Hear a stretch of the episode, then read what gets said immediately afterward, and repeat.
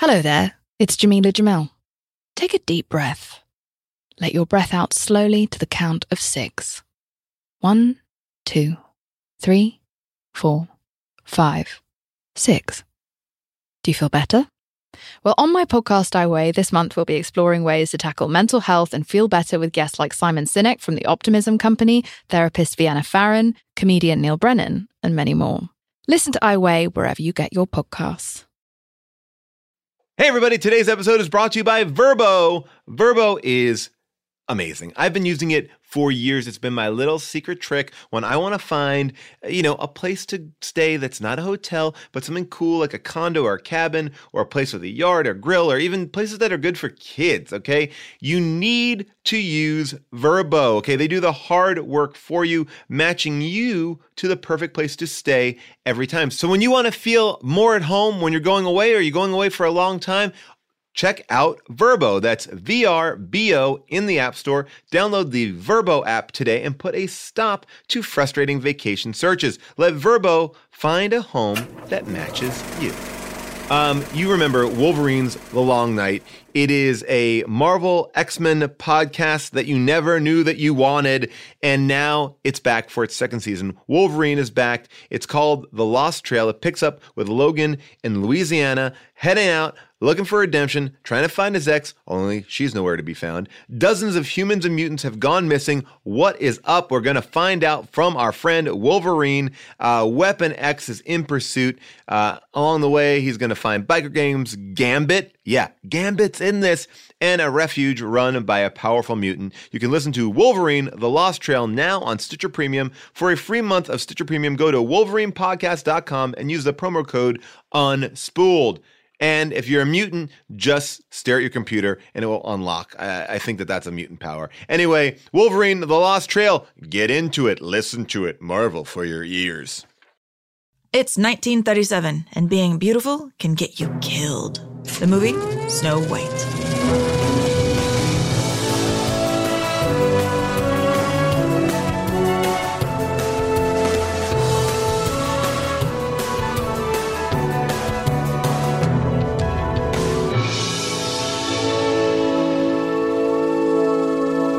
Hey everybody, and welcome to Unspooled. I am film critic Amy Nicholson, and my co host is Paul Scheer, and he will be here in just a second. But this is a show where, as you know, we are going through the AFI Top 100 from the 2007 list and talking about these movies with each other and with you. And last week, the movie we were talking about was Charlie Chaplin's City Lights. He has many films on this list. He's got City Lights, he's got Gold Rush, he's got Modern Times. And so, one of the questions we kicked around a little early, because we haven't gotten to all of the other ones yet, is would this be the best representative Chaplin? And we got a bunch of answers from all over the board. Like from JF, who said, even though this is my favorite Chaplin film and I own it, I think this list could be pruned down to one representative Chaplin. And because most of what we think of as quote unquote Chaplin, the dinner roll scene, you know, the little dancing rolls on the forks, eating the shoes, that all comes from the Gold Rush, which means I would keep Gold Rush. That being said, City Lights is sublime. Shay Casey was over on the other side. He said, actually, I got confused and watched Modern Times instead of this one first, but that made a really interesting comparison because Modern Times should probably be ranked higher, and that would be the one that should stay on the list. Maybe because it's more impressive as a filmmaking achievement and more influential because the lead actress, that's Paulette Goddard, is amazing, which is definitely true. And yet, so many people tweeted this at me, which made my day every single time I saw it, which is I put on City Lights. I didn't know what to expect. Oh my God, I laughed so much. I can't believe how much I adored this film, which warms my cold little heart, especially because Paul did not love it as much as I did. Since he's not here, I can rat him out just a tiny bit. And, you know, I guess we will carry on in our Chaplin crusade and watch everything and get to really, really, really, really talk about it by the time we hit 100 films. By the way, speaking of Charlie Chaplin's effect in modern history, aka The Simpsons. Uh, we played this clip of a Simpsons episode where Mr. Burns jokes about having the suit that Chaplin was buried in, and Rick Drew said, Oh, did you know that that relates to the twisted fact that Chaplin's body was stolen and held for ransom? To which I was like, What? I did not know this story. It is true. I did some research. And what Rick Drew is referring to is that you know, Chaplin died on Christmas Day in 1977. He was buried in this big coffin in um, Switzerland somewhere. And then, like three months later, his widow Oona gets this call from these two men who are like, We have dug up your husband's body. We have it. Please pay us $600,000. And Oona was like, nah, Charlie wouldn't care about it. He would think this is a little bit ridiculous. So she did not pay the ransom to get Charlie Chaplin's body back. And yet, the local police were like, this cannot stand. We cannot let this happen. Also, you know, it's like Switzerland. So it's, I mean, what else did the police have to do there? So what they did is they like staked out 200 phone booths in Switzerland. And then they finally did get the call months later from these like corpse robbers who had then by then taken the body and like reburied it in a cornfield. They called again and they're like, come on, don't you really want your husband back? Come on, please pay us to take this corpse back. And the cops found them. It was two auto mechanics. They were arrested. One of them got four years in prison. The other one got an 18 month suspended sentence, which is really shockingly little for stealing Charlie Chaplin's body. Uh, and then he was reburied, and his new coffin is surrounded by thick concrete. So, whoa, I can't believe I didn't know that, Rick Drew. I uh, doubly respect that Simpsons quote, and wow. So I'm about to get Paul into the studio right now, but our call to action last week for the film we're about to do, Snow White, is that we asked you guys to create a dwarf because Disney had a bunch of dwarves. We're going to get into that. He had scrapped dwarves, he had tons of dwarves on the rubble heap of dwarf history. So your turn now to create a dwarf and make its argument for it existing in Snow White and the Seven Dwarfs. How about the dwarf named Anxious? Always worrying about everything. So I think the eighth dwarf should be called Snazzy because he wears a tuxedo. Hi, I would like to propose a dwarf for the modern age. Selfie. My pick for a new dwarf to be topical, Cub Feifei. Uh, Snarky the dwarf. I think that he is the sarcastic one of the bunch, and I think that he can keep Grumpy on his toes. Wokey, the Twitter slacktivist. All I can say is sloppy. Don't have a reason why. You can interpret it however you like, but a dwarf needs to be named Sloppy. Oh my God, I do not know whether or not I want to live in a world where there is a dwarf named Selfie. Yes, I think I do. I think I do. I think I do. Yes. Yes. Thank you for that idea. And now let's get Paul in here and talk about Snow White. It's 1937. A loaf of bread costs 9 cents. A new car is only $760, and gas to fill it up is 10 cents a gallon. Amelia Earhart forever disappears over the Pacific Ocean. Daffy Duck makes his Looney Tunes debut, and the first blood bank opens in Chicago. Jane Fonda, Jack Nicholson, and Morgan Freeman were all born this year, and most popularly in pop culture, Disney releases their first feature length animated film, Snow White and the Seven Dwarfs, ranking number 34 on the AFI Top 100 list, moving up 15 spots from 49 in the first list. Amy, tell us a little bit about Snow White and the Seven Dwarfs. Snow White and the Seven Dwarfs. It is the first full length feature cartoon by the Walt Disney Studio, who had already been in business over a decade at this point, making hits.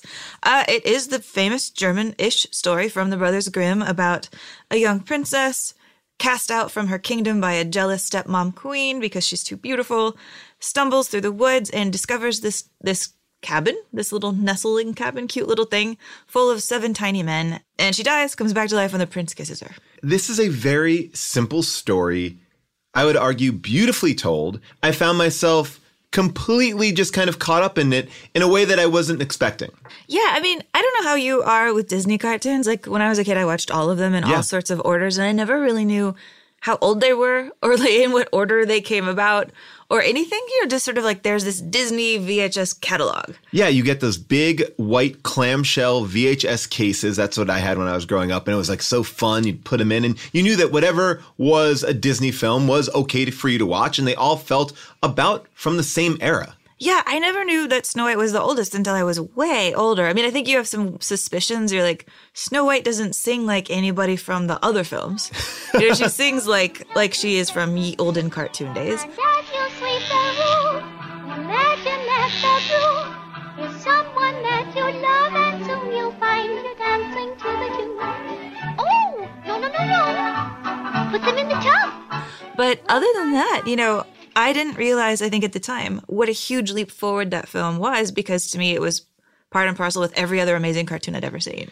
Because basically, Disney invented the special camera to make this film, the special animation style, and then kept it like all the way up to the films that I grew up on, like The Little Mermaid. And so it looked the same in a lot of ways. Wait, so it's the same technology they used all the way up until Little Mermaid? Like that? I didn't realize that at all. Yeah, I mean, what it's called is like a multi-plane camera. Okay. It's sort of like you're looking down at a lasagna, Uh-huh. and you, the lasagna is each noodle is like a pane of glass, Okay. and then each layer of tomato sauce is like an animation. so I didn't really think this analogy out before I started talking. No, this But is how they it is. described it to Walt Disney. Yeah, Exactly. A big Italian food How big fan. is you think? And then maybe you're like finger painting in the tomato sauce. And as you do that on each different layer, you get this depth. So it looks real, which allows you to kind of pan in and out of the image. Because one of the things I find so beautiful about Snow White and the Seven Dwarfs is it's not flat at all. Like when there's a tree in the corner of the screen, it's out of focus half the time. You know, Right. because it looks almost like you're looking at a real image.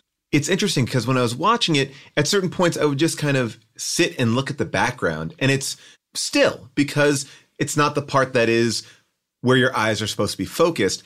And I think what is so impressive about this is this is 1937 and it's so seamless. Whereas maybe even some of the cartoons I grew up with in the 80s, you can see that kind of separation between what is the frozen frame in the back and then what is happening in the foreground. And it seems you know, so kind of naturalistic. I guess they didn't need to update the equipment because they kind of nailed it right out of the gate. Yeah, you're right. I mean, it's almost hard to talk about what we're talking about because I never really put a word to it too when I was a kid. But Yeah. the way that something lays on the screen like a shrinky dink, like it looks was wetter say, like- than the rest of the screen. It like looks color like forms or something like that. yeah. The way I used to kind of play this game, I'd be like, oh, they're gonna pick up that apple because that apple is like redder and shinier than every other apple around. Wow, that's it. a good eye for a child to be able to be like, that apple's going to move. I was a real cool child.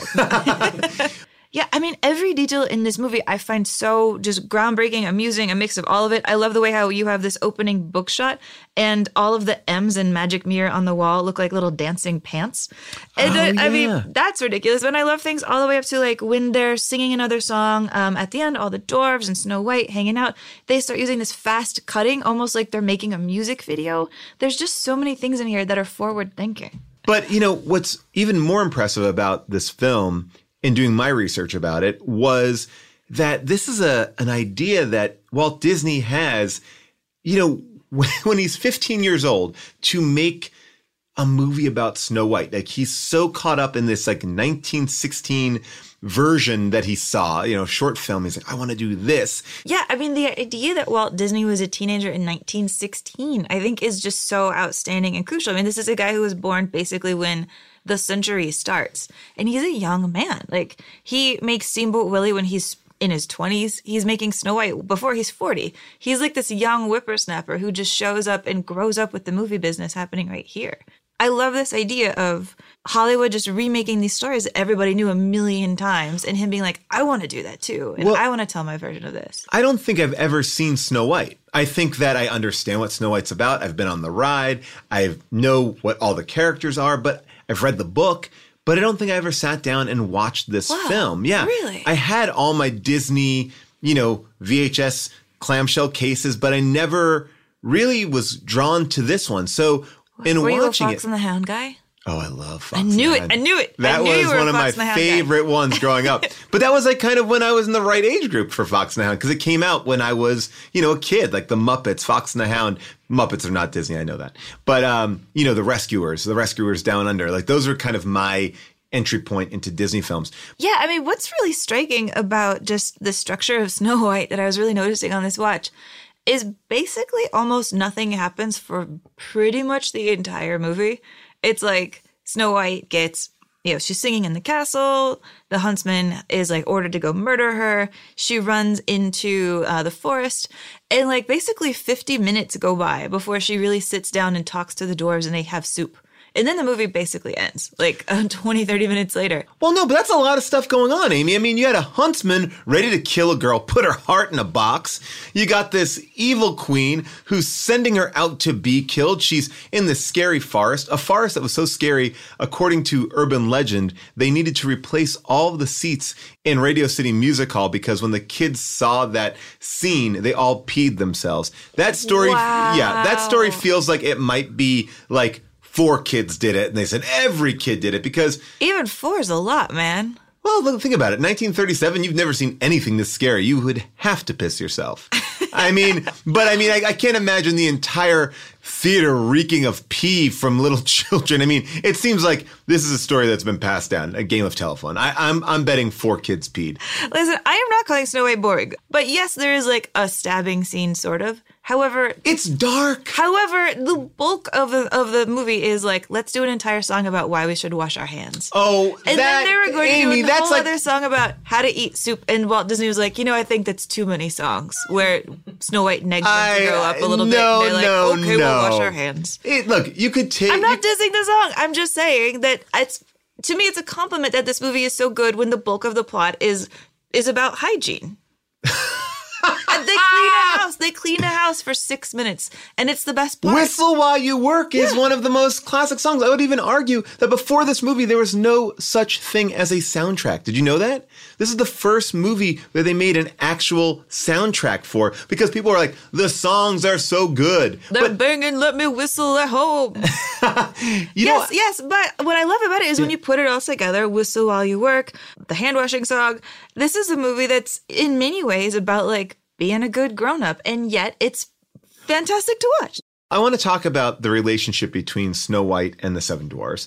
Um, it's odd. You know, you have this queen saying, kill this young girl and put her heart in a box. This is a children's movie. Okay, that's a pretty dark thing. Then she even says one thing that I thought was really uh, quietly said. I think we can even play a clip of it. She calls the person in the mirror her slave. Slave in the magic mirror, come from the farthest space. Through wind and darkness I summon thee. Speak, What wouldst thou know, my queen? magic mirror on the wall. Who is the fairest one of all? Yeah, so slave. So there's a whole backstory here, right? Yes. Where like she captured the mirror or put the slave into the mirror. I want to see this story. Do you? I do. I want the prequel. No, uh, no, no, I don't. I don't. But I, I thought it was a darker story than I was expecting for a kids film. Like I literally thought, oh, I couldn't let my four year old see this, and my four year old's watching Shrek and Minions, which are even a little bit above his age range. This felt to me much more adult. But it is so weird how this is maybe one of those examples of our memory rewriting what a phrase is. Because if you ask anybody what the queen says, you'd probably guess that she said mirror, mirror on the wall. Yeah. Never says it. She says slave in a mirror, and then she says magic mirror, but mirror, mirror, which we, they even made like a Snow White movie called Mirror, Mirror. Yeah. Doesn't happen. Well, can I just say to you, Amy? Mandela effect. Maybe there is a Snow White where she says mirror, mirror, and we're the only ones that remember it. No, I love how our collective unconscious just messes stuff up and we like lock it in. It's a movie that you couldn't really make now, or I don't think that people would want you to make it because these dwarves, yes, they're now in our cultural lexicon as like, of course, Seven Dwarfs. But if you look at it now and you said this is the first time anyone's seen it, here's a bunch of old lonely men and this woman comes and they want her to kind of be their mother in a way that's bizarre uh, not that they should be sexualizing her i'm just saying but it's like why do these old men need a mother shouldn't they be the parent to the younger child, uh, you know, because she's a very young woman. I just can't get a handle on what is going on in this movie. It is, I mean, closer to the Grimm's fairy tales that have been written than what I think we have now in our pop culture, which is a very sanitized. Everyone does everything the right way. It's sweet. It's normal. This movie is abnormal. And I think that's why I like it because it is engaging. It's like, whoa, they did that. They did that. Um, you know, you have a crisis of conscience where a man is going to kill a young girl. And he's like, ah, I can't do it. You know, it's like, that's a lot. That's a lot to put in a movie. Yeah, because she's supposed to be really young. I think she's like 14 or 15. Wow. She's very young. She's a super baby. And it's fascinating because she shows up at the dwarf's house and it's very messy. And she's immediately like, oh, it must be children. And what I love about that is she's never for a minute being like, don't they have a parent? She's just like, oh, seven children living in the woods. And she also doesn't ask a lot of questions. I mean, after she eats the poison apple, she's dead for who knows how long.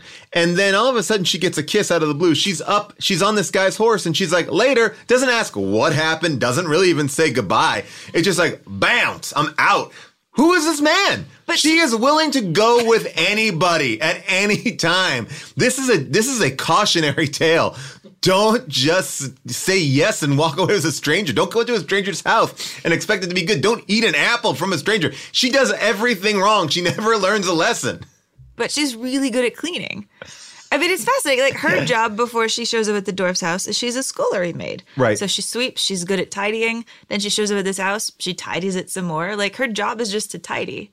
And then she predicts it in a kind of Well, evil she- psychic way. She's like, someday, you know, her prince will come and he'll just kiss her, and then she'll just immediately leave. And she makes it happen. She's kind of She's Mary-ish in that way. You know, Mary. Remember Mary from uh, It's a Wonderful Life? Yes. She marries this whole situation. Well, let me say that I don't think she's cleaning just out of the goodness of her heart. She's got an evil plan. She's evil like cleaning? She's like, oh, if I clean up this house, they'll let me stay. Bingo, bango, I'm a smarty. Uh, you know, she's not just doing it out of the goodness of her heart. And if I get these squirrels to help me clean, I'll have to clean even less. This movie is gross. It is gross. Okay. The amount of like tails, wiping dishes, and birds putting their feet in food, disgusting. Okay. It's no wonder every one of these dwarfs is not vomiting from some sort of airborne tick based disease because she's like working with these animals here. They had stronger immune systems because of stuff like this. Kids who grew up in barns, they're like less prone to getting allergies.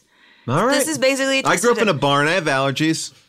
Not allergic to hay, but I'm allergic to other things. It is just funny to see a movie that isn't overly sanitized. I think that's Yeah. what I'm really responding to. And I to. think there is weirdness in her relationship with the, with the dwarves that Walt just lets be, and I respect him for that.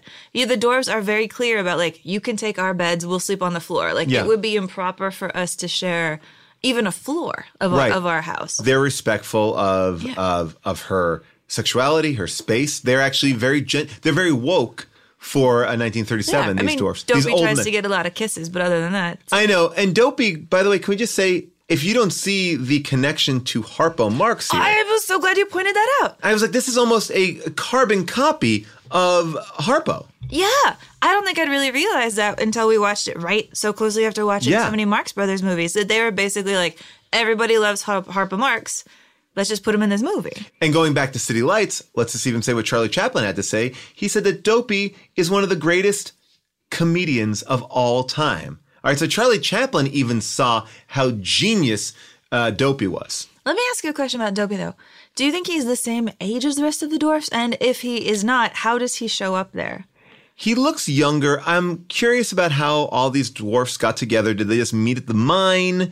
Uh, are they from the same family? I don't think they are, but yet they all have beards, yet they all are kind of bald. Are they dwarfs or are they elves? Are they some sort of supernatural? Or they? I don't know what they are. I, I don't feel like they're as old as they appear to be. Like they're not going to keel over the next day, but they do have fully white beards.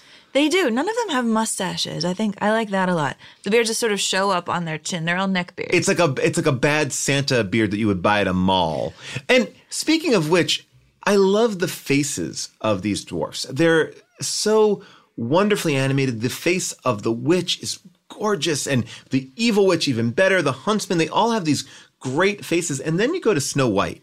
Whose face looks like someone airbrushed it on an Instagram filter. I was like, "What is this? A Kardashian? What what's going on? Why can't I make out any? She has no contouring in her face. Her face is just generic, like kind of like washed out pretty. She has no features. She's got eyes and a little bit of a nose and She's big kind red of lips. Betty and Veronica. You know how like, Betty and Veronica have exactly the same face Mm. and exactly the same body. They just have different hair colors, and neither one of them really has a nose. They just have nostrils.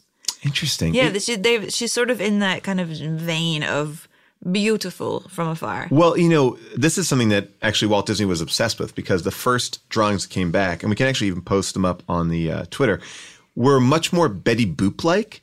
And that was something that Disney did not want. He didn't want Snow White to be sexy. Like he wanted her to appear innocent and sweet looking. And in effect, created this whole idea of the Disney princess. I mean, the Disney princess is the biggest cash cow going right now. I, you know, it's and every one of them follows directly in these footsteps. I think their attitudes and energies are getting more and more current, but I would even argue here she is not a damsel in distress because she you know she does run she you know she may be a little naive but i don't think of her as a weak character No, me neither. I mean, it's interesting because I feel like, in a way, you could say that the Snow White princesses after her have gotten even more cartoonish. You know, Mhm. like I love the Little Mermaid, but Ariel, her eyes are so much bigger in her head. They're not even trying for any sort of naturalism in her body or her face or her figure. Whereas Snow White has kind of normal arms, kind of like a normal waistline. You know, Normal waistline? well, in the key of she's Okay. a real human, you know, not Well, like I mean- Pocahontas or something. And also, did you know that like there is a Fleischer Betty Boop Snow White that was made a couple years before this? No. I've heard about your looking glass, looking glass, looking glass. I've heard about your looking glass. What it says is so. Um, It's very surreal. It has it's a short. It doesn't have like a complete plot. Strange things happen. What you did not see, but you can picture, is that the evil queen's eyes turn into eggs onto a frying pan, as she's so she's so jealous that Betty Boop shows up in her tiny miniskirt. Well, and her garter. You know, that's 1933. This is 1937. And the gigantic leap forward in those four years of animation style is is really mind blowing, you know, and just looking at that and watching Snow White last night is like, it's even more impressive within the world of how quickly they got to this place. Yeah, and what's wild is like this Betty Boop cartoon, for example, is black and white. And everybody was like, You're gonna do a full cartoon in color? That's gonna hurt everybody's eyes. Well, They're like, You're gonna blind people. And it and, like, and a feature length cartoon that seemed like if Walt Disney didn't make this movie, would we still be doing cartoon shorts? I, you know, probably not. I'm sure somebody would have come up with it eventually. But But it uh, is interesting that it's basically like James Cameron doing Avatar. Yeah, well, He they was call- like, guys, I'm gonna show you this new thing. And they're like, You're crazy. It won't work. called it Disney's folly. They expected this thing to be an utter disaster, and instead, it's a huge, huge success. I mean, so much so that Snow White gets a star on the Hollywood Walk of Fame. Snow White. The character, like that, doesn't really happen that often. Like you know, you Uh, know, Donald Trump has a star. He's at least a real human being. like I, you could argue. I understand your point, Amy. Take your politics out of this podcast. No, I think I- Rin Tin Tin has a star. But He's a real dog. thing. He's a real. Okay. But you know, Amy, I was going to say you said earlier about um, you never really heard a voice like Snow White, and you know why? Because uh, Walt Disney's kind of crazy. Walt Disney basically makes the actress uh, Adriana Caselotti, who's a speaking and singing voice of Snow White, and she was a singer in the Royal Opera, um, made her sign a contract that said that she would never act or sing in any other movies or radio programs after this. For $970, that's what she got total. She could never be on radio or in movies ever again. That is why this is her only major film role. Like, But she didn't want cheated. to. Yes. She cheated. What'd you do? We've actually heard her voice twice. Really? S- uh, Or just in this podcast. Here, you can hear Adriana Caselotti in the very back of the scene from The Wonderful Wizard of Oz. Wherefore art thou, Romeo? That is her. That is her in the Tin Man song. And we've heard her again in It's a Wonderful Life. Remember when like he's in like the horrible nightmare scene and he goes to the bar and the bar Yeah. looks really fun to us and there's a bunch of people at the piano? She's one of the people singing at the piano. Ah, Merry Christmas! Glad you come. How about some of that good spaghetti? We got everything. Yeah, so she cheated. I like that about her. I mean, I, mean, respect that. But it wasn't like she got minor, to be a minor big cheating. star. Yeah. She was basically like, if you can hide, if you can be obscured. But I mean, that's such a crazy thing. He didn't want that character to be destroyed. So he's like, you could never do it again. Imagine a world where The Rock just does Moana and could never do anything again. it would also be a ru- lot less angry dentists fighting people for some reason. Why? So that's the kind of movie he likes to make. I'm a mad dentist. Get out of my way. The Rock? Yeah. You're talking about the movie The Tooth Fairy, where he's a hockey player and has to go back and become the Tooth Fairy? Oh, that's what it's about. Yeah. I never saw it. Not a dentist. and by the way, you're picking his least successful film. You would argue, you would argue that of all the movies, you focus on the Tooth Fairy.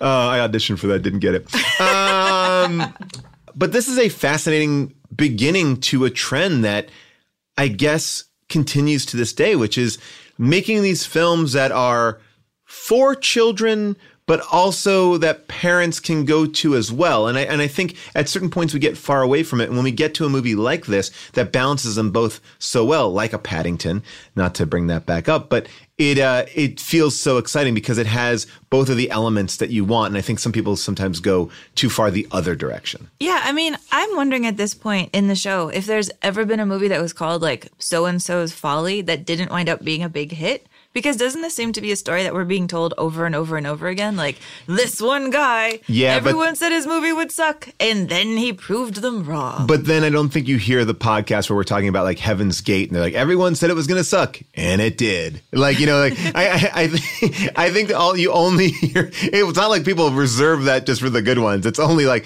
and I think people are often assuming everything is going to suck because whenever you have someone that has a big idea, they have a tendency to be a little bit more strict, a little bit more harsh. People get angry with them, and then the rumors start, and the gossip mill starts, and they'll never be able to do it. And they'll never, you know, it's different just by virtue that it's different. It must be bad, and uh, you know, I think that Disney really proved everybody wrong. I think from this point on, no one said anything to Disney because he basically created. Well, how would you even describe what like he's touched? Because it's more than just animation. It's theme parks. It's characters. It's it's the idea of this type of film. I really do believe that he firmly created not only a genre, but something even I, I don't know what the word would be bigger than a genre. I mean, I wonder, and there's kind of no way to really prove it, but would these Brothers Grimm stories be as important in our culture Mm. if not for a Disney movie? You know, if he hadn't made these princesses be like massive things when I was a kid. Dude, these stories weren't that old, honestly. They're from like eight, the early 1800s. Right. They're all really sort of different and random. Like, yeah, there was one where like the queen was going to eat liver or tongue, or the tongue, it was like a tongue or a liver in the box, which I've always found this whole idea that the queen can't tell what's in the box to be weird. Cause like, She if- can't tell the difference between a pig's heart and a normal human heart. yeah, because like if you're a person who's wealthy back in those days, I feel like you're eating a lot of organ meats and stuff. You know, you look at But heart menus. seems chewy to me. heart's delicious. I mean, look, you're a queen. You've never had heart? I know I've never had heart. Is that a thing? Everyone also here reacted the same exact way. What do you mean you've Am I the never only had heart? one who's eaten heart? Yeah. I've eaten a lot of heart. Heart's Wow. delicious. What I'm fe- surprised this is nothing. You can get a heart taco at Grand Central Market downtown. Wow. You see little ventricles, they chop it up. It's delicious. Wow. Okay. All right. What kind of heart? Ooh, it's pretty big. It must be a beef heart. But you've never had like chicken heart when you get a chicken, you take No. the heart, you get okay. No. In oh. Peru, that's like a big thing, eating heart on a stick, so that you can have heart on a stick around here if you feel like. Wow. So, well, I mean, it's look, delicious. And so the I would just think like if you're royalty, you're eating things like heart stuffed with baby peasant. Baby peasants or or baby pheasant? I think I meant either to way, say, I meant to either say way, I'm- okay. but I think peasant baby works. peasant really works, and that makes me go like, wow. You know what I found for a movie to be this dark? They also did a couple of things off camera. Like when she dies, uh, spoiler alert, um, she does it off camera. She takes the bite off camera, and I didn't know if that was because of any standards of the time. I don't know, but it's really cool the way they film it. You know, they're Mhm. filming so many of the scenes in this kind of like you would do a movie. They keep the camera on the queen's face and the queen being so excited Yeah. as she watches Snow White die. And then you just see the hand fall down and the apple roll out. And what really struck me on this watch was just how much of Snow White really looks like a film. You know, it doesn't look like a cartoon to me. It looks like they're kind of imitating the look of what this movie would look like if you did it with real cameras. And and you know, there's some stuff that's like flashy, like when they're shooting her from the bottom of the well as Snow White is singing above, you see just water ripples. Like the attention to detail on water ripples and stuff in here is beautiful. Well, maybe that's what we're kind of getting into. Is that not that it was a feature length film in color? That wasn't the problem, or that wasn't what people were nervous about. But also, like the idea that cartoons may have not had this much artistry in them. You know, and in a way, I think what Disney has always done is made these beautiful worlds. Like you are fully in this environment. You know, when they bought Pixar, that was them going, "Oh, you guys have figured out how to do this." What we were doing, now you're doing it in a digital way, and we like that. And of course, they go back with like, you know, the Wreck It Ralph and stuff. But I feel like that was a natural extension of what they were doing in the 30s. Yeah, I mean, it does feel like they have something sort of to prove with realism here that I'm really impressed by. You know, there's this part where Snow White gets wet when she's running through the mm-hmm. forest and she lands into the water.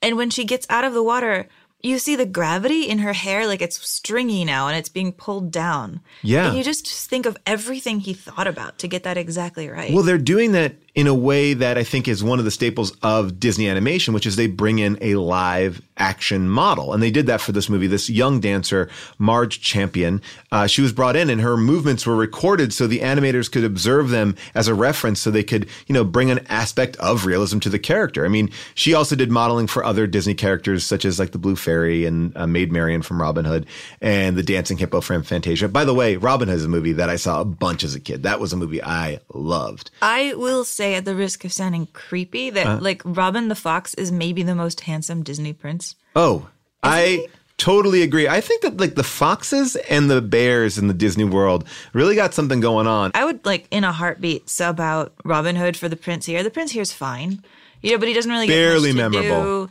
Yeah, they had this whole subplot where he got captured by the queen and locked in this dungeon and had to fight his way out and uh, all of this Who stuff. Who cares? We don't need it. We don't need it. Basically, a guy who's seen this girl, she's like, "Ooh, don't look at me," and then But then she's like, but then she's like, hold on, yes, I'm in rags, but whatever. She like primps her hair and goes back out, and she's like, hello again. I, I admire that about her. She's like, I'm in rags, so what? I'm still pretty. And I think that that's such a great, again, idea. And I think, you know, this idea of princesses and Disney princesses has been very maligned. You know, um, we're sending the wrong signals that, you know, women need to be rescued by uh, a prince. I am just impressed that there are moments here where she is just not being taken care of, but she is making some smart moves. She doesn't she doesn't seem like a damsel in distress at all times. And I do think that Disney does try to do that often with their princesses. They they try to kind of subvert the norms a little bit. Yeah, I mean, what I find to be Snow White's dominant personality characteristic is that she's pretty bossy. Mhm. You know, I, she reminds me of this friend I have who's very good at being the nicest person in the world who somehow always gets exactly what she wants. And it's like she always does it in a way where you can never be mad at her, even though you realize she wins every single debate. Because she's just so sweet about it. Like here, listen to the scene where Snow White is trying to find a place to stay and kind of maybe insulting the the birds, but also making sure they just find her some like digs already. I can't sleep in the ground like you. Or in a tree, the way you do. And I'm sure no nest could possibly be big enough for me.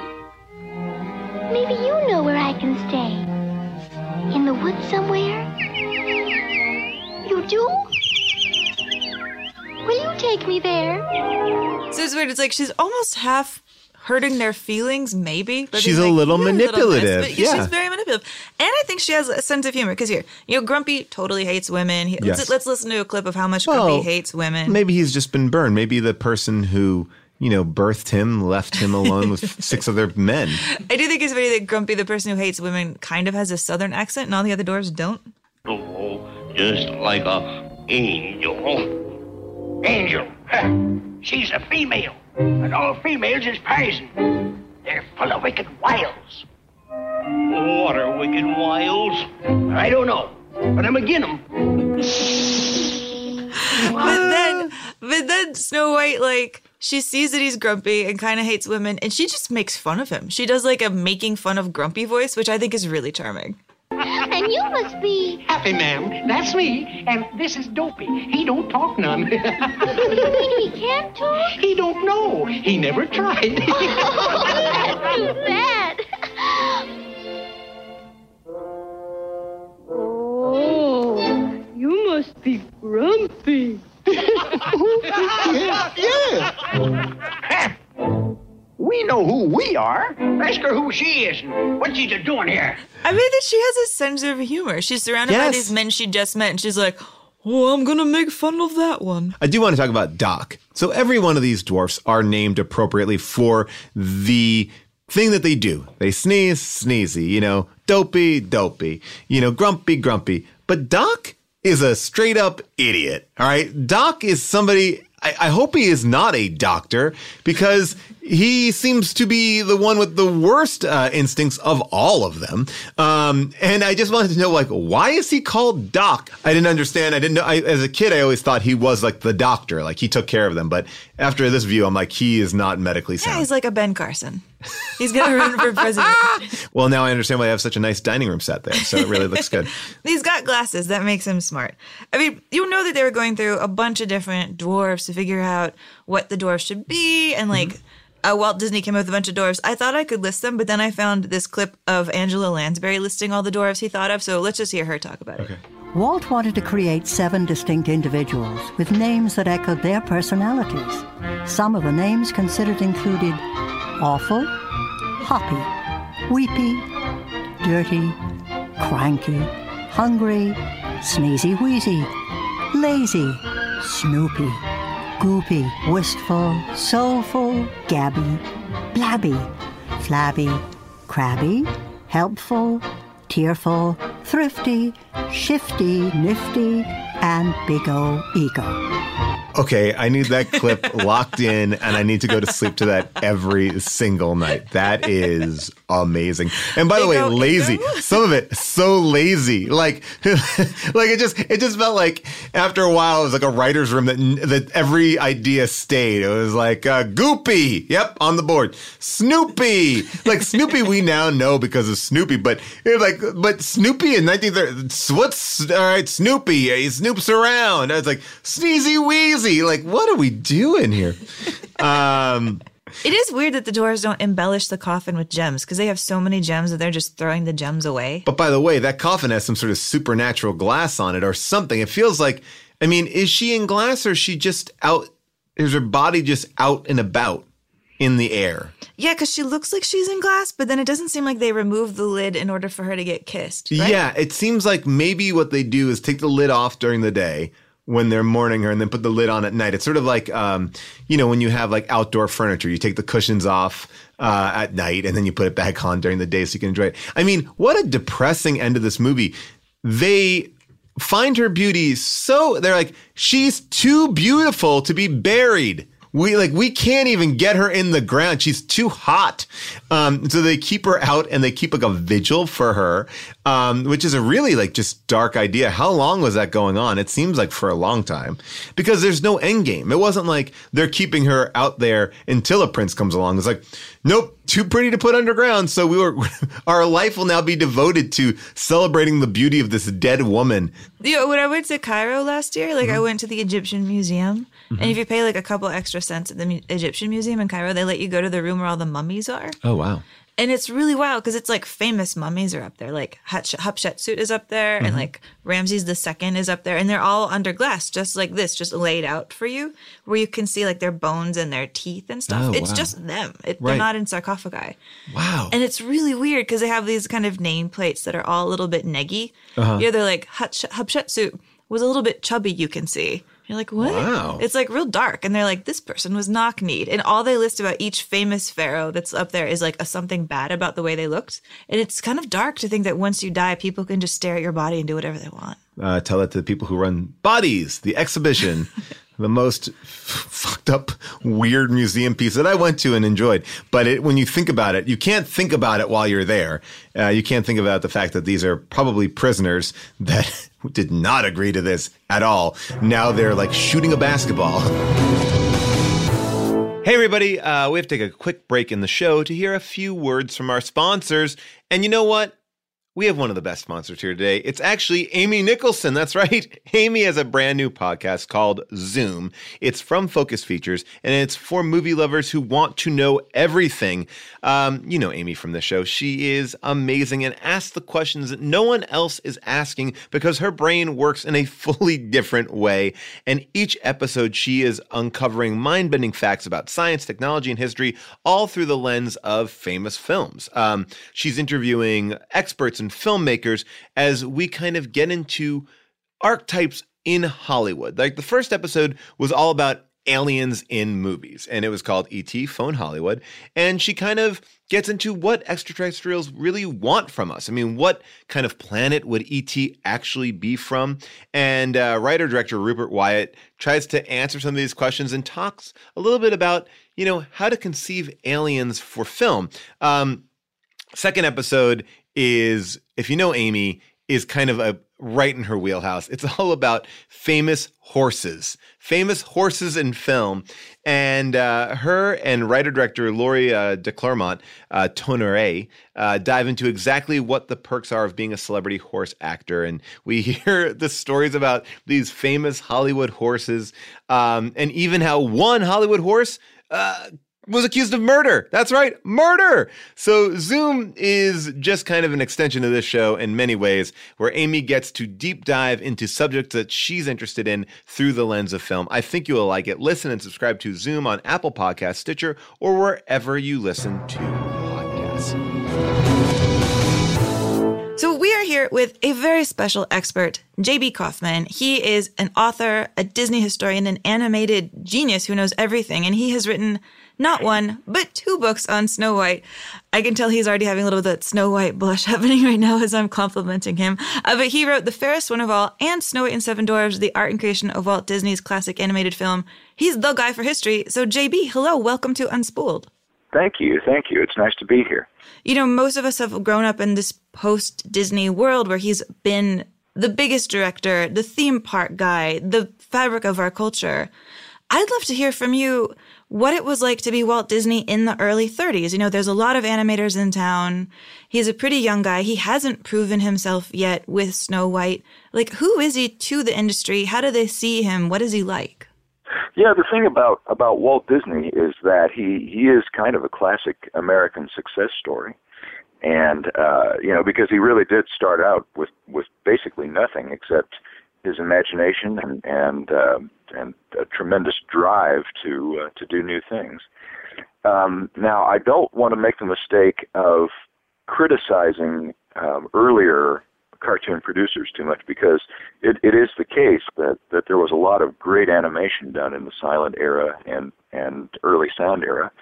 But the, the difference that Walt Disney made is that, um, you know, there were, there were, there were people who were going to the movies then and, and seeing cartoons by, by the greats like Winsor McCay and, and, uh, the early Fleischer studio but cartoons at that time were still regarded as kind of a novelty on on the outskirts of, of movie business. And when Walt had his big break with uh, Steamboat Willie, um, suddenly people started sitting up and paying attention because he was he was coming up with great and and clever new ideas, and I think he brought a new level of acceptance to the whole art of animation. What's so wild to me about this is, you know, when Steamboat Willie comes out, he's only like 27, 28 years old. He's really, really young. Yeah, he he was he was a very young guy, and and the thing about it is, as I say, Steamboat Willie was was kind of um, his lucky break. Although one could argue that he made a lot of that luck himself, but um, but even taking that into account, I think a lot of people, if they had had a hit like Steamboat Willie, they would have been content to just sit back and relax and keep making Steamboat Willie over and over again for the rest of their careers.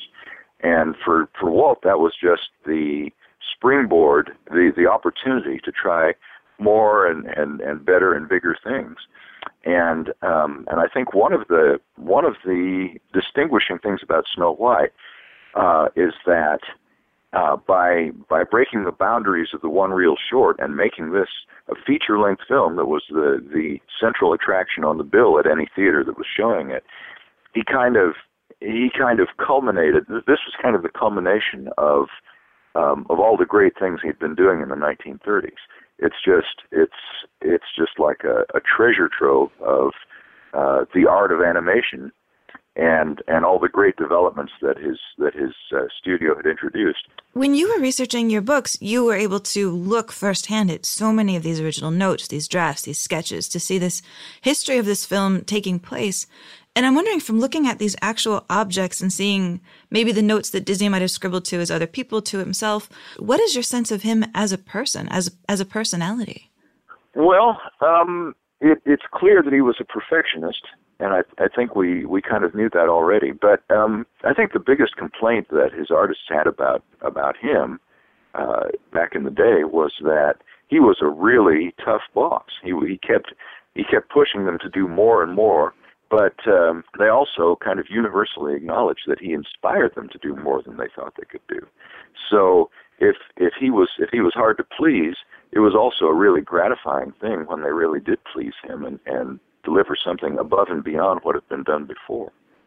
How do you think he would have handled it if Snow White had failed, if it really had become Disney's folly?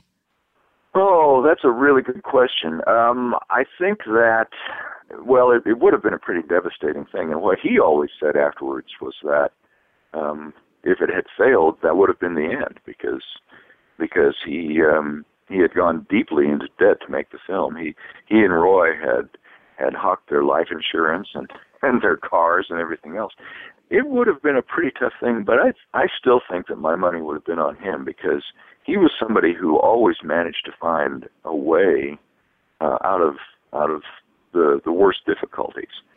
What scene in Snow White took the most work?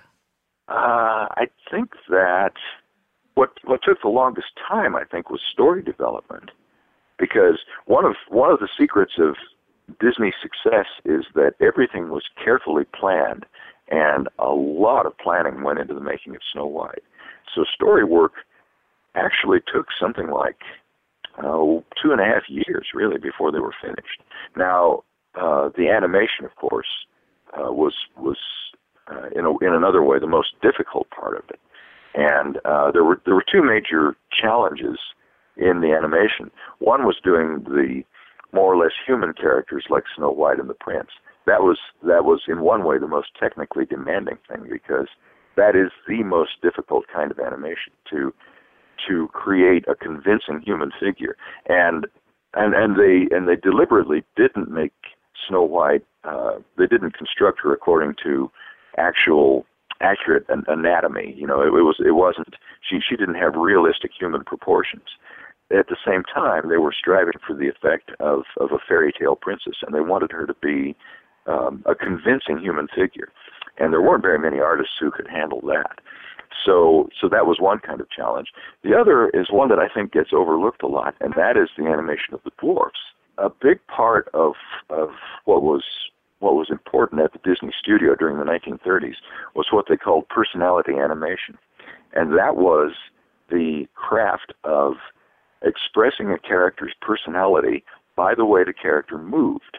I think anybody who has studied acting will tell you that if you have a character who's going to walk across the room, there are probably a hundred different ways to walk across the room, and every one of those walks will tell you something about uh, the character and, and the mood that he or she is in, and so on.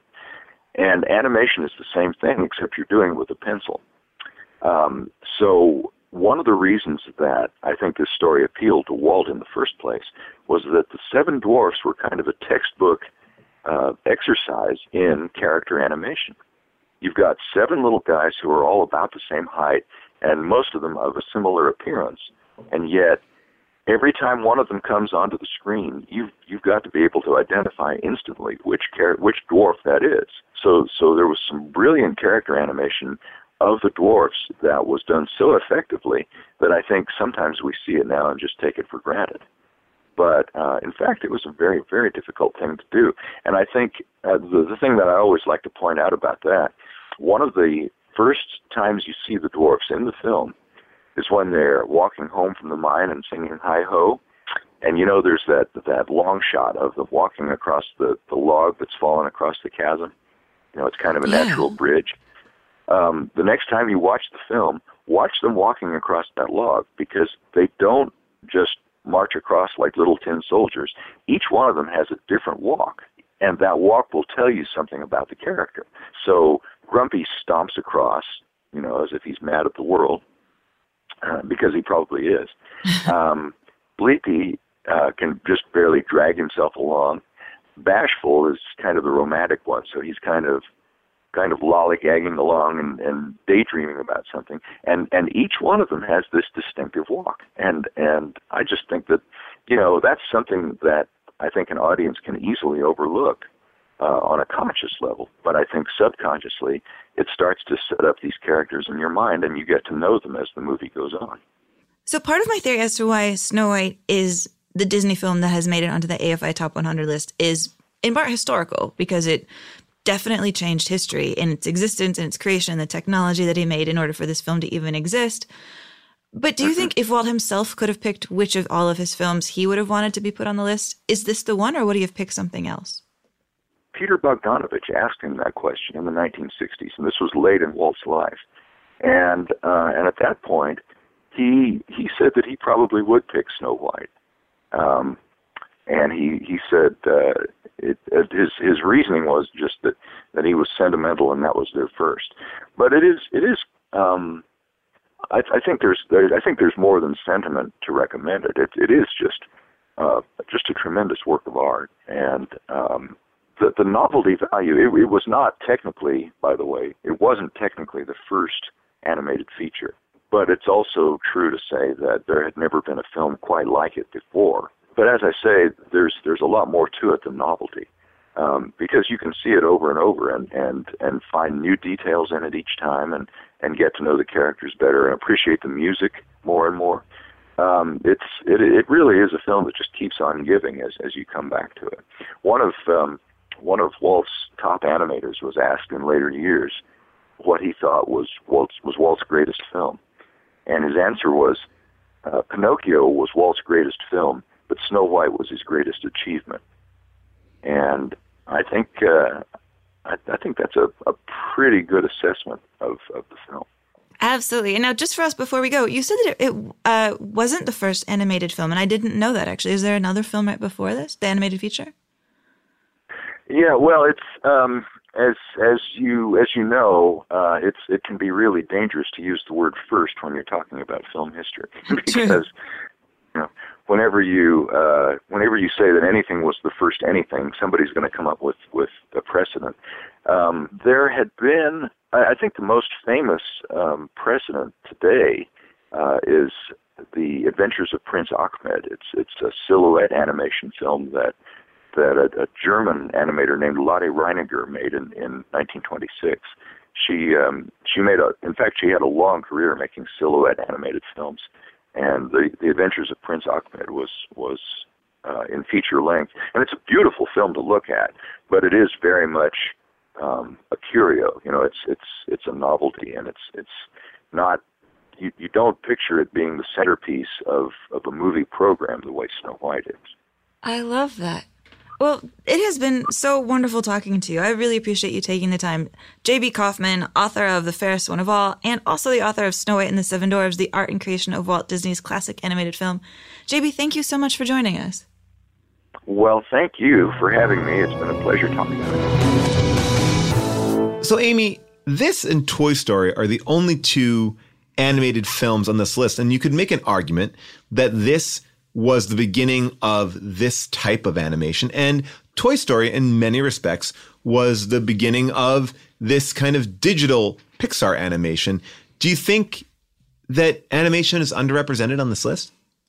I do, and what's what's interesting about those two picks is that they're basically there. I feel like as firsts, right? You know, like this is the first of this type of style, and Toy Story is the first of the type of style that then killed this type of style, right? Which I, I miss this type of style. I really do like the kind of two D ish flat animation like this. I'm I don't know. Not everything has to be like so pixel perfect to me. No, but I think that's why you know Spider Man was really fun into the Spider Verse because they kind of played with different animation styles and you can make it really exciting and bold and i know we talked a lot about maybe that would be the movie that would you know be on this list in a in a future incarnation but it is weird as much as i love toy story and we'll get into toy story you know later on uh, i wouldn't necessarily pick that to be the definitive pixar movie. I, and although this watching it now not knowing what to really expect and knowing all the things that we know about it culturally, I find it to be very entertaining. I, I, do believe that this belongs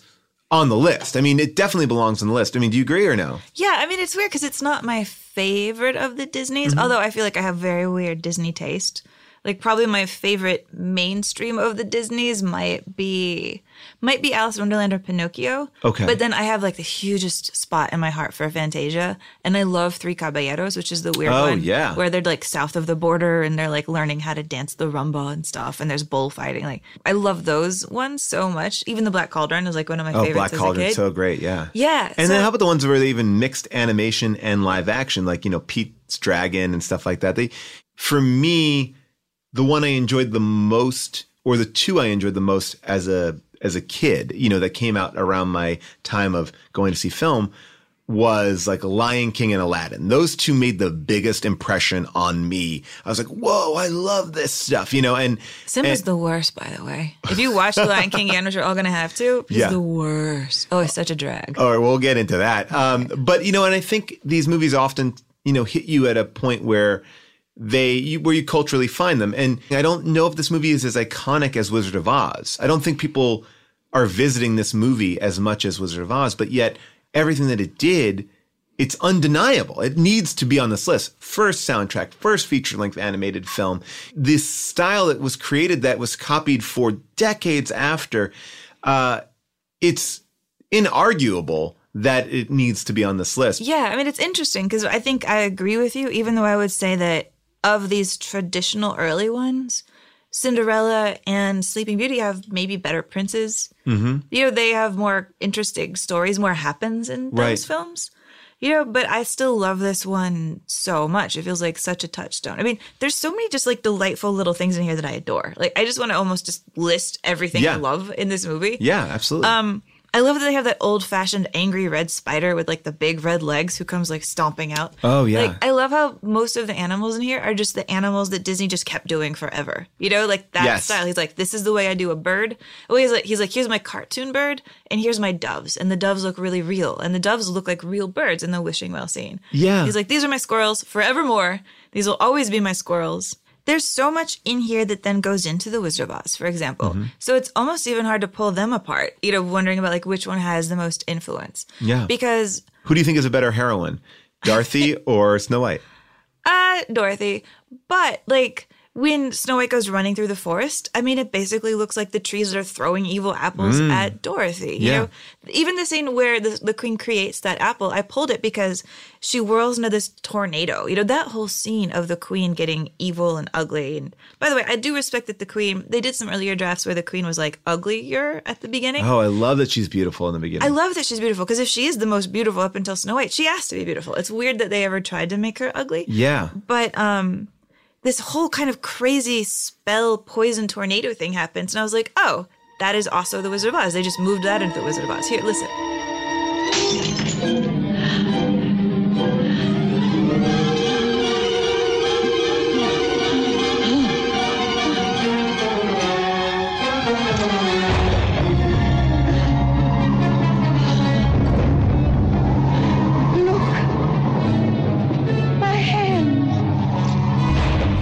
It's just so wild. She's transforming to a witch in the same kind of atmosphere, tone, music, wind in the background. As Yeah. a couple years later, we're gonna see like the evil neighbor turn into a witch. It's do you just think, unreal. Do you think that back in the 30s and 40s, people are stealing a little bit more liberally because they don't know the future of this medium? It's sort of like, oh yeah, we should do something like that, you know. And and obviously, people aren't renting this; it's not in people's houses. It's sort of like, oh yeah, well, you know, I don't know if it's intentional, but it seems like right now, innovative directors do homages, uh, but this feels like almost like direct cribbing. You know, it's like Quentin Tarantino. I think has a great way of showcasing things that he likes from other films, but this feels yeah like an exact ripoff. It feels so direct. Like it was really weirding me out this watch. Honestly, like I, I'm gonna play even like a clip of Sneezy. Okay. Because Sneezy in this scene, he sounds to me exactly like another character from The Wizard of Oz.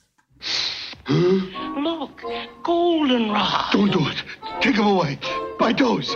By hay fever. Yes. You know I can't stand it. I can't. I can't. I can't.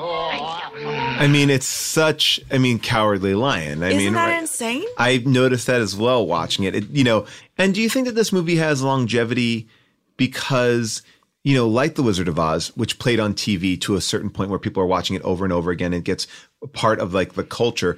This is a movie that's been re-released so many times. You know, it comes out in uh, you know 37.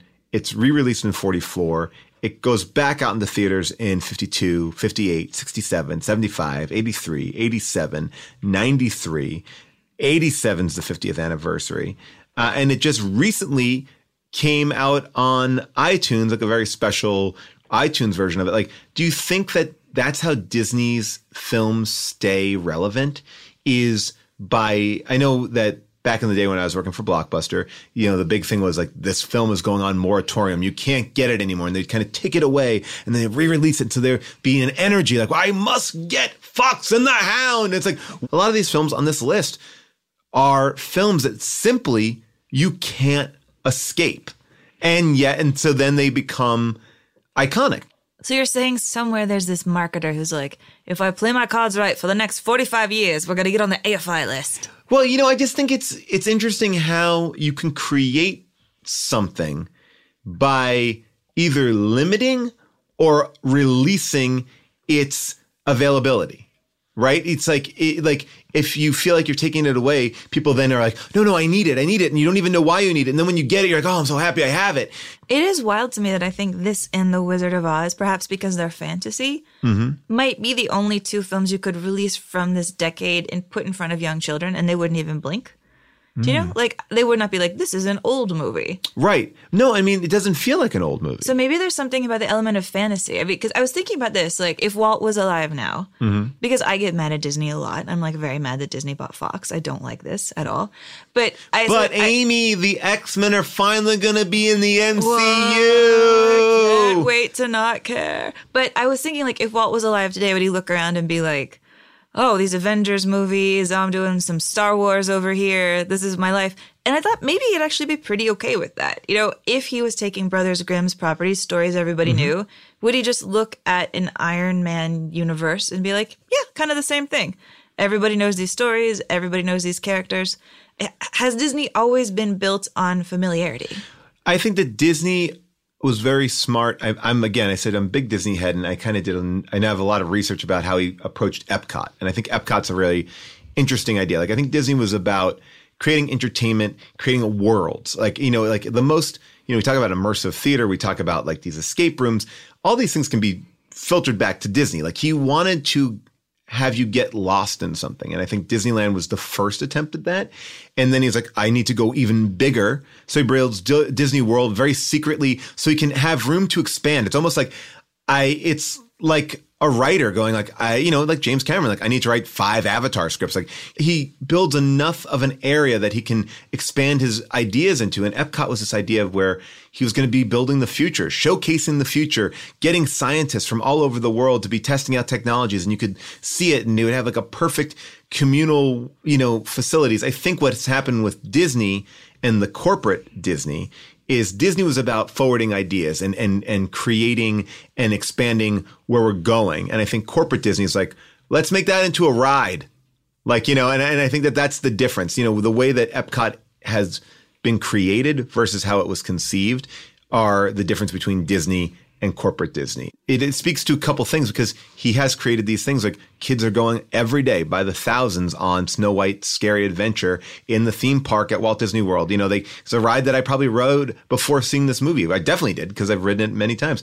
And so he's created and the these. Snow White ride is the one that ends on a bummer. It's like Snow Yeah. White's dead, and then like the ride ends. Oh yeah, I mean Disney rides are the best. I mean, Mr. Toad's Wild Ride, you basically drunk drive, get hit by a train, and go to hell. Yeah. like it's the best ride of all time. But I think that that like you know the, he did have this dark side, and I think I think the big difference with Disney, as I continue to think about it, would be like I don't think he would be as PG as people make him out to be. I don't think he was like everything needs to be you know.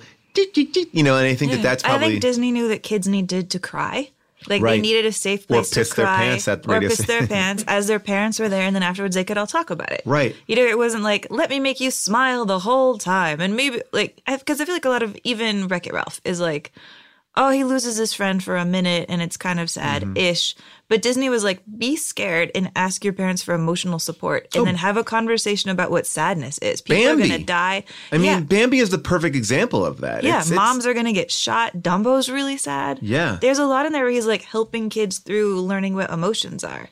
Well, I think that, you know, talking about the the Marvel world and how that goes. There are elements of that in this franchise too. You know, like there are stakes to these characters. Things that you like go away. People die. Things change. You know, it's not always a bright, sunny future. It's not also super dark. It's I don't think it's teaching lessons, But, but, how I do think specific is it that the queen is like, I don't want Snow White dead. I want her to be buried alive. yeah, she loves that she's buried alive. Amazing. I mean, that's so dark.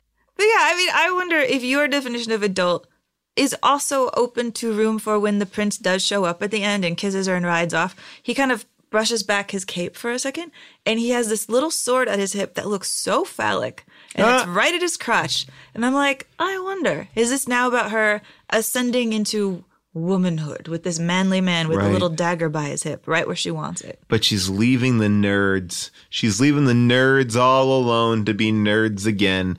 I don't know. It's a, it's such an interesting thing because the like she's not teaching the dwarfs to become better men. She's not provide she's civilizing them, but she's not raising. barely. I mean, barely. She just cleans their house. Like she doesn't go. No, no, no. She ta- basically the only thing that she leaves them with is washing their hands before dinner. She teaches them shame. Like I pulled up this clip of her teaching them shame. I mean, listen to her voice here. Supper's not quite ready. You'll just have time to wash. Wash? Wash? Wash? Eh, knew there's a catch to it. Let me see your hands.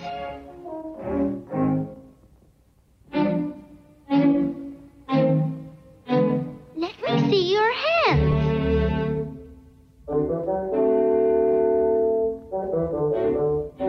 Why, Doc, I'm surprised. Come on, let's see them. Bashful. My, my, my. And you? So in that point, she's their mother. In other points, she's Or she's their like BDSM dominatrix. I mean, come on. There's a little bit. Isn't there a little bit of that dynamic? There's a little of that dynamic. Well, I mean, look, she definitely is bossy, uh, but I don't think. I mean, I think to have that that that dynamic, it has to have a sexual connotation. I don't think there's any sexual uh, things going on with her. But I would say if she was ASMR, she was like, Clean those hands. Okay, I'm not saying she's getting anything out of it, but I am saying I wouldn't be surprised if a couple of the animators were like, "It's a little hot." That she's like, "Show me your hands, you bad boy." Oh God. Um, you know, so Amy, when this movie comes out, you know, it's it's this huge hit, gets a standing ovation. This audience that's seeing it for the first time is, you know, Judy Garland, Marlene Dietrich, uh, Charles Laughton, even uh, overseas this movie is a hit. Uh, Adolf Hitler calls it one of his favorite films. Wow. If Hitler likes it, you know it's got to be good. I mean, he's the toughest film critic. Put that on a poster. I mean, I wonder if there is there is so much German history in this film, kind Well, of. Right? Grimm's fairy tales. I mean, you There's know, a lot of beer steins, like that. That you know, it feels very German. Although, like Snow White is at the beginning, she's wearing like Dutch wooden shoes, and I've always been like, why is she wearing Dutch shoes? Hmm. Maybe the Germans also wear them, but I think of those shoes as Dutch. Also, by the way, everything in their house of the dwarf's house is carved to have a face on it. yeah. Like everything, everything in that house is alive. All the chairs have faces. All the forks have faces. It's really wild and creepy. There's like kind of almost the, the organ, everything in the organ has like kind of a totem face on it. you know, Walt Disney really was influenced by uh, German expressionist films uh, like Nosferatu and The Cabinet of Dr. Caligari.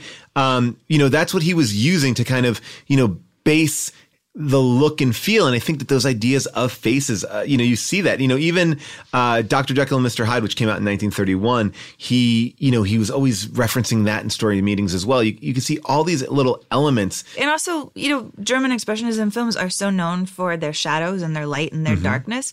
And that's in here too. You know, I love that there are scenes, especially when, say, like the huntsman is coming to kill her. Yeah. that they decide to make it backlit and have light Yeah. glint off his dagger. I mean, that they're thinking of it in terms of three dimensional light, not just animate to show everything, which is wild.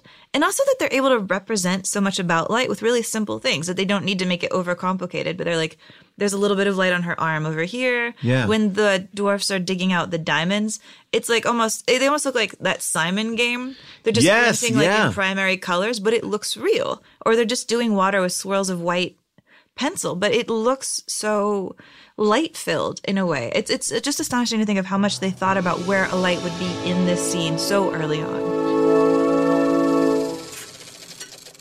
Okay, we have somebody very special on the line right now from Germany, all the way from Germany. It is Kate Littleton, the amazing person I've been wanting to hear your voice forever. Hello, Kate. Hello. so, Kate, for people who know her name very, very well, she founded the Unspooled Facebook group. She is the first moderator. There are many other lovely moderators that also are helping so much with the page. We all owe you a lot, Kate. I don't know about that. well, just to start to put you on the spot a little bit, I mean, tell us about yourself. I know you live in Germany. I know you're moving here to LA soon. Hi. Yeah. So I live in Germany right now um, because of my husband's job, and we're moving to LA for his job in two months, actually. It's coming up. And we used to live there before for three years. We lived on a boat in Marina Del Rey. Did you ever do Titanic scenes on your boat? A lot of our friends did, not me. It was actually really cool. The harbor that we were in, we were one dock over from the boat that Elizabeth Taylor and Richard Burton owned, that they filmed the biopic, because I say biopic too, for, for Elizabeth Taylor with Lindsay Lohan. She actually, I think, drove through one of the walls in our little area. Well, so you're a huge movie buff. I mean, how did you first start falling in love with the movies? I don't know if I would call myself a buff. I would say I'm a big movie fan. And I have just always been a really big fan of stories in general. So, books, movies, TV shows, anything. Yeah. And I've been really excited about doing the AFI 100. So, when I heard there was a podcast about it, I was like, oh, I'm so in. And so, all the way back then, right when we first started calling the show, uh, you said, I call Snow White. Snow White is my favorite film. And so, I'm going to ask you just like the bazillion dollar question why Snow White? Well, Walt Disney is really the bigger thing with me than even Snow White. I just think he's phenomenal. And Snow White started the entire animated movie industry. It really kicked off Disney as being a brand that was recognized everywhere. I know Mickey was, but Snow White is really what drove it home. And I think if it wasn't for Snow White, it never would have been this the giant corporation that it is now, which is probably a terrible thing to say, actually you know, giant corporations are good and bad. I mean, I was thinking so much of what Walt Disney was going through when he was making Snow White, it reminds me of, you know, people like James Cameron, like that we need this certain type of personality to drive the industry forward. Well, it was kind of interesting, like who he was, even like how he decided to make the movie and how he told his animators about it. His animators go out for dinner and they come back to the studio and it's nighttime and he calls them all to a stage and he sits them in a half circle around him and there's like one light bulb lighting the stage and he says i want you guys to hear this and for the next two hours he does the entire story of snow white he does all the voices he acts it out he just goes through the entire thing that he had in his head and at the end of it, some of them were crying, some of them were laughing. He said, This is what we're doing. This is our next project. I love that. I mean, that reminds me so much of what we were talking about in our City Lights episode, which is that Charlie Chaplin was the kind of director who acted out all the performances in City Lights. So, having watched all of the films on the list so far, like what's been really fascinating to me is seeing the connections between all of them. Is there anything that pops out for you with Snow White? Yeah, actually, even the first episode, Citizen Kane, Orson Welles copied the intro shot from Snow White, the zooming in, that slow zoom on the dark castle with the one lit window is pulled just from Snow White. And even Wizard of Oz was heavily influenced by Snow White. So you really see a lot of Snow White's impact on the film industry and culture. Whoa, you're so right. Because I remember when we were doing the Wizard of Oz episode, when I was going through and looking at all the reviews of Wizard of Oz, everybody kept talking about Snow White because they saw it in a chain. Whereas we, looking back in history, think of them as two separate films. Well, Wizard of Oz was even marketed as Snow White with live actors at one point. And if you look at the crystal ball of the Wicked Witch, you'll notice, very similarly to the magic mirror, is surrounded by zodiac symbols Whoa, that's like that's extra witchy. Were people into zodiacs back then? Who knows? well, so you are thinking about getting a Snow White tattoo, and I want to hear all about this. Oh, it's not just Snow White. I'm getting from my ankle to my hip, uh, Miss May LaRue, who is a California tattoo artist actually, who does only Disney, is doing an entire leg piece of sort of the history of Disney animation. I'm definitely going to want a representation of the camera that they developed for Snow White, the multiplane camera. So some version of that's going to go on there because that was a huge deal. They used that camera up until 1989. The Little Mermaid was the last one that they did with it, but So is your tattoo gonna go all the way up to like the Marvel history of Disney, or is it going to be strictly old school animation under his wing? it's probably going to stick to his lifetime. It may go into the Disney Renaissance. I definitely want to incorporate the park into it too. Mostly the history of Walt Disney and what he did and what he invented and made and just his legacy. Well, so I'm thinking, and forgive me if this is a bit of a stretch, but I imagine like what Walt Disney had to do in order to keep his giant team motivated, to keep everybody doing their best work, to keep everybody feeling like the Disney Studios was a good place to be creative, to come forth with ideas, to share what they were thinking. There's got to be a touch in there that reminds you of what it takes to be a good Facebook group moderator. Maybe. It's uh it's definitely a it feels like a full-time job making sure that the Facebook page has the right sort of tone. But I think you know, I have five, well, four awesome mods that help me out and I would be so remiss if I did not mention John, Stacy, Catherine, and Brendan. They're awesome and they really really really help. But also just the spoolers in general I think they all came there because they're united by something they love. And when you start from a place of love, it's easy to bring kindness and warmth into the environment. And I think that really helps a lot. I mean, I love that because I can't help saying that I think sometimes of the internet as the evil mirror, where you look into the mirror and you see the worst part of humanity reflected back. And you have made it the magical mirror that I think all good princesses wish existed. I, I think it's a group effort, but thank you. Okay, thank you so much. It's been awesome to get to chat with you and to get you to hear your voice before you show up here in California again. California awaits you. Yeah, I'm looking forward to it. No more drought, so yay. So, Amy, obviously, we've talked about this movie in many different ways. Um, I can't imagine no one not liking this film. Were there any bad reviews? There was. There was. Here is a review from the LA Daily News written Wow. by a Virginia Wright. She starts her review by talking about what a big deal it is, but she says that while Snow White and the Seven Dwarfs is a brave experiment in the field of animation, it adds little to the stature of Walt Disney as a creator. She says that there, there is this good illusion of startling reality, but only the characters who are not human. She says that the humans detract from all of the realism and that the humans tend to move around on what she calls leaden feet. She says that somehow this night of, the sight of lovely Snow White lying dead in her coffin of glass does not arouse emotion, nor does the unhappiness of even the seven dwarfs who weep quietly beside her. But the sadness on the faces of the gentle fawns, the squirrels, and all the birds is a touching sight. There's perfection in those creations. She says that there are slow and sometimes dull stretches when the dwarves are in command, and that their schemes are too long drawn out, and with the exception of Dopey, the characters are not captivating, and that the dwarves wear out suspense by taking an interminable time to mount the stairs.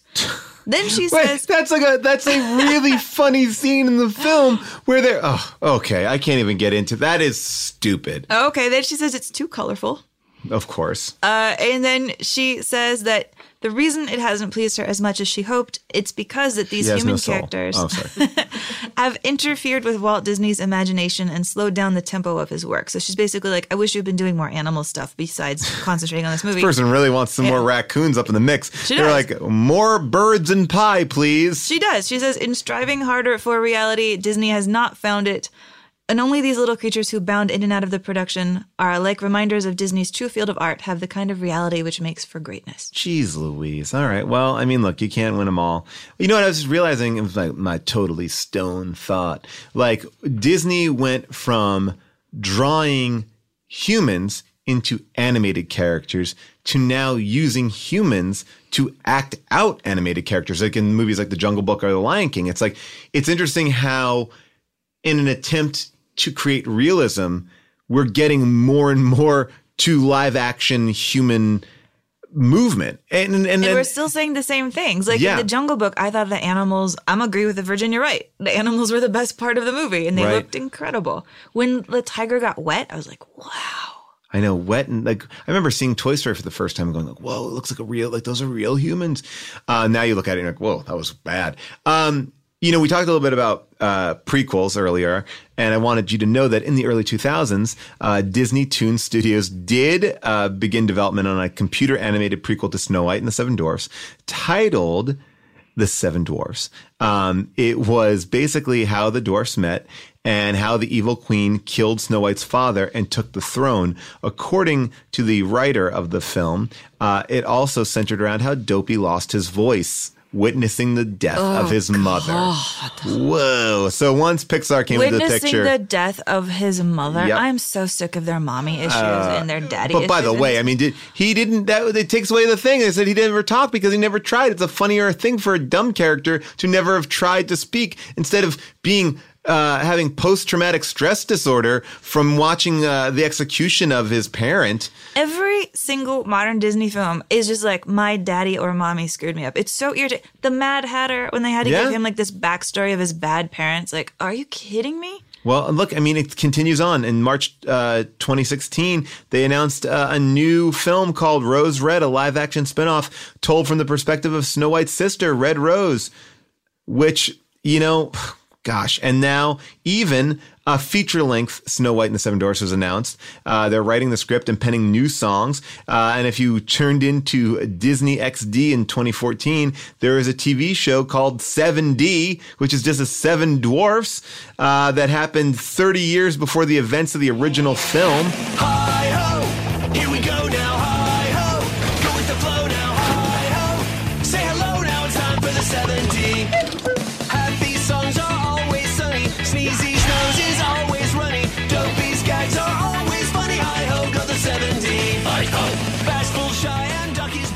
7D. 7D. That just sounds like a bad boy band. 7D, 30 years before Snow White. Wait. They rocked out. I Nessie know what they're gonna sing. I know what they're they're gonna Yeah. sing because it would not be an episode where I could do this and did not do this if I did not have a tragic rap song for you. Oh man, I was gonna say. Okay, go ahead. So why you twerk? Go ahead and start and make the pussy fart and we'll so why you twerk. Twerk some. All right. At least that's at least that's the Ying Yang Twins. I'll take that any day. Um, I was gonna say that their song would be like "Hi Ho," but they'd be at the club and be like "Hi Ho."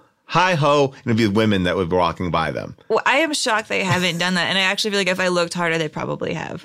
Um, Amy, uh, is there a Simpsons? Does animation bow to animation? But of course, this is from the episode Selma's Choice. She takes the kids to a theme park and they meet their version of the Seven Dwarfs. They are called, of course, the Seven Duffs. They are all bottles of beer. There's Tipsy, and there's Queasy, there's Surly, and Remorseful. Hey, take a picture. It'll last longer. Get out of here. By the way, uh, also surprised in this uh, this movie, uh, we didn't hear uh, Cheese Dick. Which of the dwarfs do you think would be most likely to say cheese dick? Oh, definitely grumpy. What if Dopey just finally spoke and that was all he said? cheese dick. and so I think we've come to the agreement that this does belong on the list, right? I mean, we've talked about this a little bit at length here. Yeah. Um, so I think though, after seeing this and knowing that there's only two on the list, I want to see more animation on this list. I think there are other worthy films, even though they're not the first and they may follow somewhat in the footsteps. I think there are equally captivating animated films, and maybe not from Disney. You know, maybe we go to a different place. You know, Yeah. whether it's it would be interesting to see us get out of first culture on this list. yeah, I'd like that a lot. You know, Amy, instead of rolling the die, in light of recent events, we kind of made a little bit of a change. You know what? Everybody has been talking about this movie, so we figured let's just talk about this movie. Let's talk about 1976's All the President's Men, the Robert Redford and Dustin Hoffman movie that is about the takedown of Richard Nixon. Yeah, that's right. So instead of rolling the die, we're just going to watch All the President's Men. So we will see you next week. And um, This episode, we did do the call in of name a dwarf, and I am tempted to name all the president's men, you know, like Mhm. corrupty. Uh, but let's do something else. So let's do this instead. How about we cast the future? Who should play Robert Mueller? Right, because I mean, Woodward and Bernstein were just regular Joe reporters, and then all of a sudden, these two giant stars, Robert Redford and Dustin Hoffman, play them, and they make them, I would say, iconic. You know, this that movie really kind of uh, catapults them. So let's think out of the box here. Let's make an iconic choice. Who could play Robert Mueller? Call in, as always, to our number 747 666 5824. That's 747 666 5824.